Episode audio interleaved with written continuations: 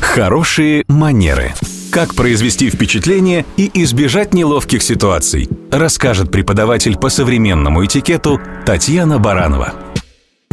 Добрый день. Обычно, когда я называю людям свой род деятельности, они почему-то сразу живо представляют себе чопорную английскую гувернантку со строгой указкой.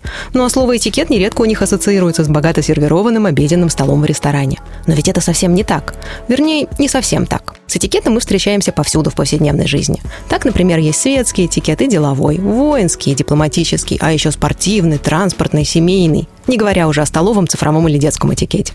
Вообще, само понятие этикет не имеет единого определения. В самом общем смысле это просто манера поведения в определенных ситуациях и сообществах. Кто-то может воскликнуть «Зачем все это нужно? Только усложняет нам жизнь».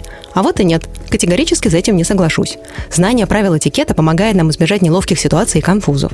А уж если и приключилась с нами какая-то неприятность, мы всегда будем знать, как из нее выйти с гордо поднятой головой.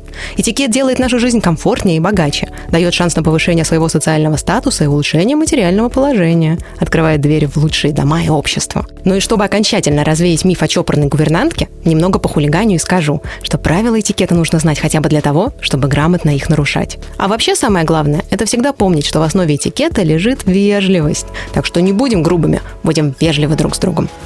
Хорошие манеры. Хорошие манеры.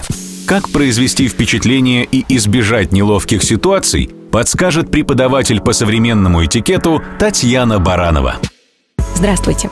Моя дочь уже давно не задает мне вопрос, что такое этикет. С этим мы давно уже разобрались. А вот кто его придумал и откуда он взялся, это новая для нее тема. Я решила рассказать и вам эту любопытную историю.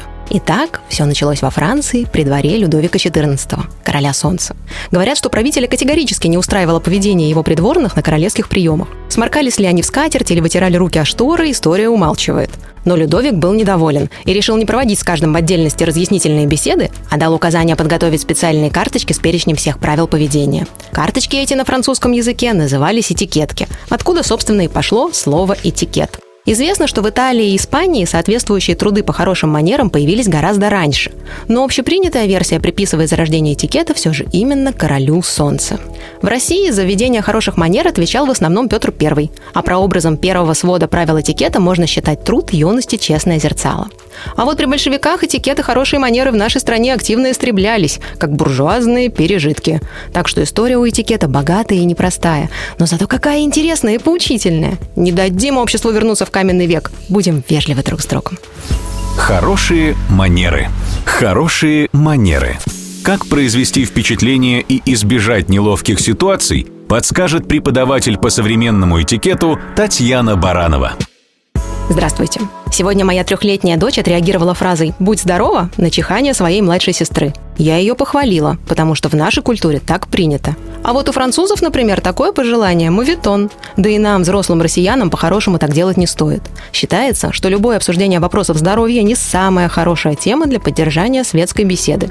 Лучший вариант реакции на подобную ситуацию – просто проигнорировать ее. Сделать вид, что вы ничего не заметили. Стоит ли приносить извинения за чихание? Да, если вы вели оживленный диалог и вдруг его прервали, неожиданно чихнув. Коротко извинились и продолжили беседу. Без акцентирования внимания. Кстати говоря, чувствуя, что приступ чихания неотвратим, непременно отворачиваемся в сторону от собеседника. Рот при этом по возможности прикрываем. Так что в ответ на чихание членов семьи, тем более детей, конечно, можно пожелать здоровья. Но вот чихание малознакомых людей должно остаться незамеченным. Не дадим друг другу попасть в неловкую ситуацию. Будем вежливы друг с другом. Хорошие манеры.